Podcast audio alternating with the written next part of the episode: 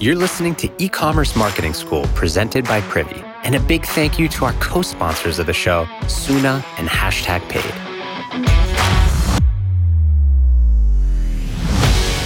For too long, the process of finding the right influencer for your brand has been endless, mindless, soul crushing scrolling.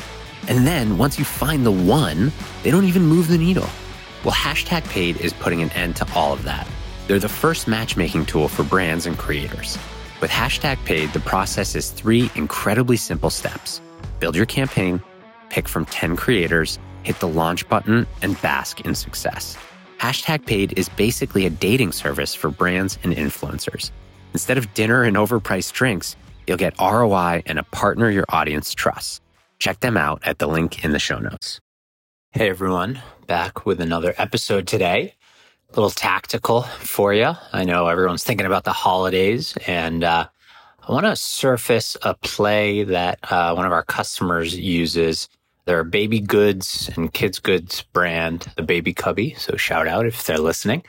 You know, there's a lot of chatter out there about spin to win. You can say what you want, but in my experience over the last 10 years, it, it just works, right? The sign up rates are there. And I think if you used it on a targeted strategic basis, especially around repeat sales, I'm a huge fan of it.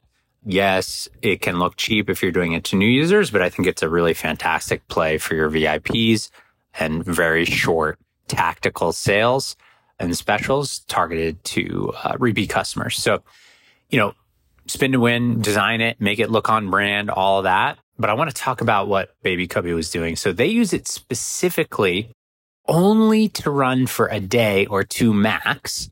And they promote it either through email directly to their list or on social media to drive traffic. So example was on Mother's Day, they did this. They had an 18% sign up rate and drove 52 orders very quickly. And this is, you know, a small business. So that was really, really meaningful. And the thing that I actually love about what they did on social media, which I hadn't really seen before, was they simply just took a screenshot of the design spin to win, which it looked beautiful. It was right on brand. And they posted that as an image on Instagram and on Facebook in their story. And they just instructed their existing audience that this spin to win was available on the site and they could go to the site for 24 hours to spin for a chance to win. And it, it drove a ton of new signups. It drove a good amount of sales.